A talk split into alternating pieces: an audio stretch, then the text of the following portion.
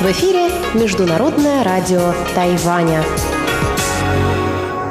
В эфире русская служба Международного радио Тайваня. Здравствуйте, уважаемые друзья! Я приглашаю вас к прослушиванию программы передач из Китайской Республики.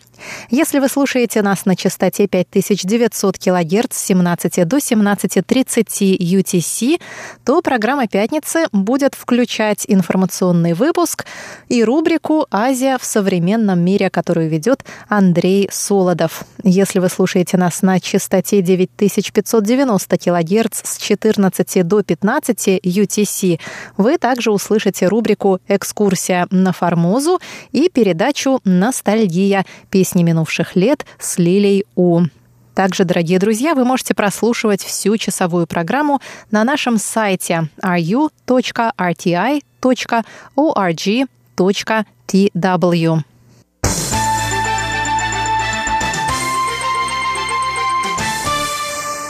Мы начинаем выпуск новостей пятницы 15 марта. Президент Цай Янвэнь встретилась в пятницу в президентском дворце с министром обороны Гватемалы Луисом Мигелем Ральдо Мореной.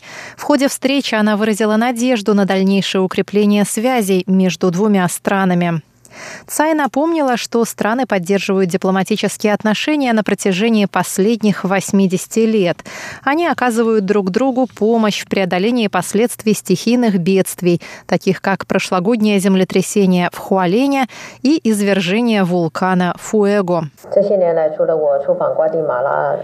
В последние годы я не раз посещала Гватемалу. В прошлом году во время визита в Парагвай у меня также была возможность встретиться с президентом Гватемалы Джимми Моралесом, так что наши страны часто обмениваются правительственными визитами. Наши военные проходят обучение на территории друг друга. Мы надеемся на увеличение и укрепление обменов для совместной подготовки военных и дипломатов, сказала Цай Янвэнь. Президент поблагодарила Гватемалу за долговременную поддержку Тайваня на международной арене, включая решение выступить за его участие во Всемирной ассамблее здравоохранения.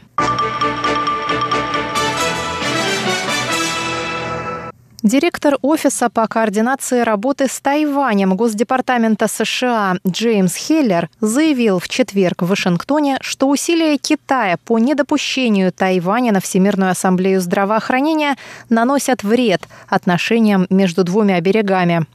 Выступая на семинаре, организованном Институтом проекта 2049 и аналитическим центром «Глобальный институт Тайваня», Хеллер сказал, что подобные действия Китая противоречат его целям завоевать поддержку тайваньского народа.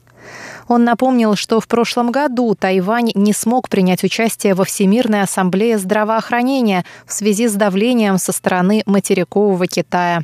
От лица американского правительства Хеллер выразил поддержку участию Тайваня в работе международных организаций. Он сказал, что все страны мира заинтересованы в том, чтобы Тайвань делился своим опытом в борьбе с глобальными вызовами. По словам Хеллера, решение Всемирной организации здравоохранения отказать Тайваню в участии в работе Ассамблеи вызывает сильное беспокойство.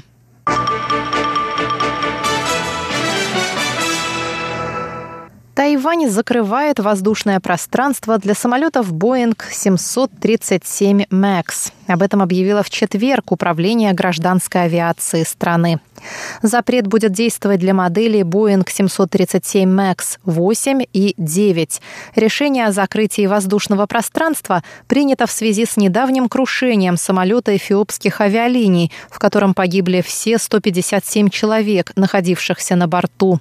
В октябре еще один такой самолет авиакомпании Lion Air упал в море через 13 минут после вылета из Джакарты. Погибли все 189 пассажиров и членов экипажа. Управление сообщает, что ни одна из тайваньских авиакомпаний не имеет у себя во флоте самолетов этих моделей, и лишь немногие иностранные авиакомпании пользовались такими самолетами для полетов на Тайвань.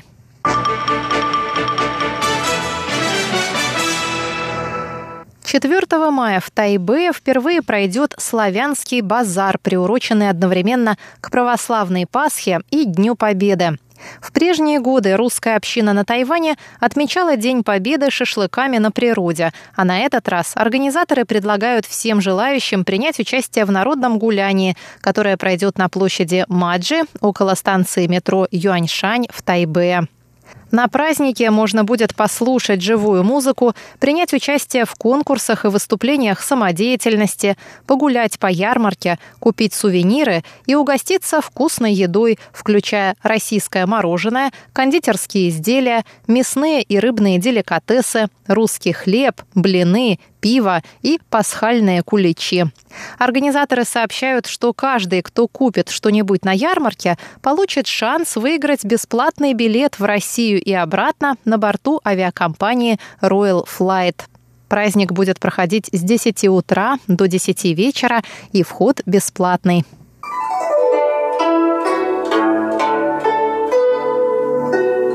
Дорогие друзья, 28 марта русской службе Международного радио Тайваня исполняется 25 лет. В преддверии этого славного юбилея мы объявляем конкурс на лучшее видео поздравления от наших слушателей. Чтобы принять участие в конкурсе, отправьте нам короткое, до 25 секунд, поздравительное видео, в котором мы сможем разглядеть цифру 25 или символику Международного радио Тайваня на фоне ваших родных мест. Лучшие поздравления мы покажем в наших соцсетях и на торжественном праздновании нашего юбилея.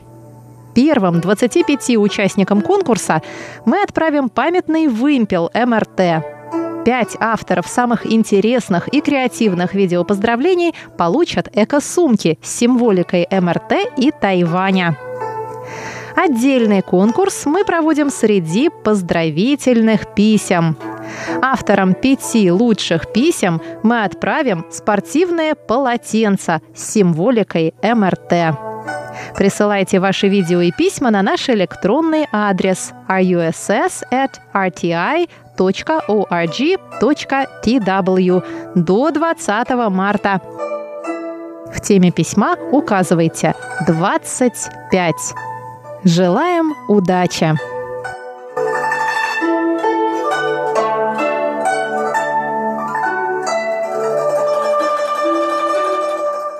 Дорогие друзья, на этом я, Мария Ли, заканчиваю наш сегодняшний выпуск новостей.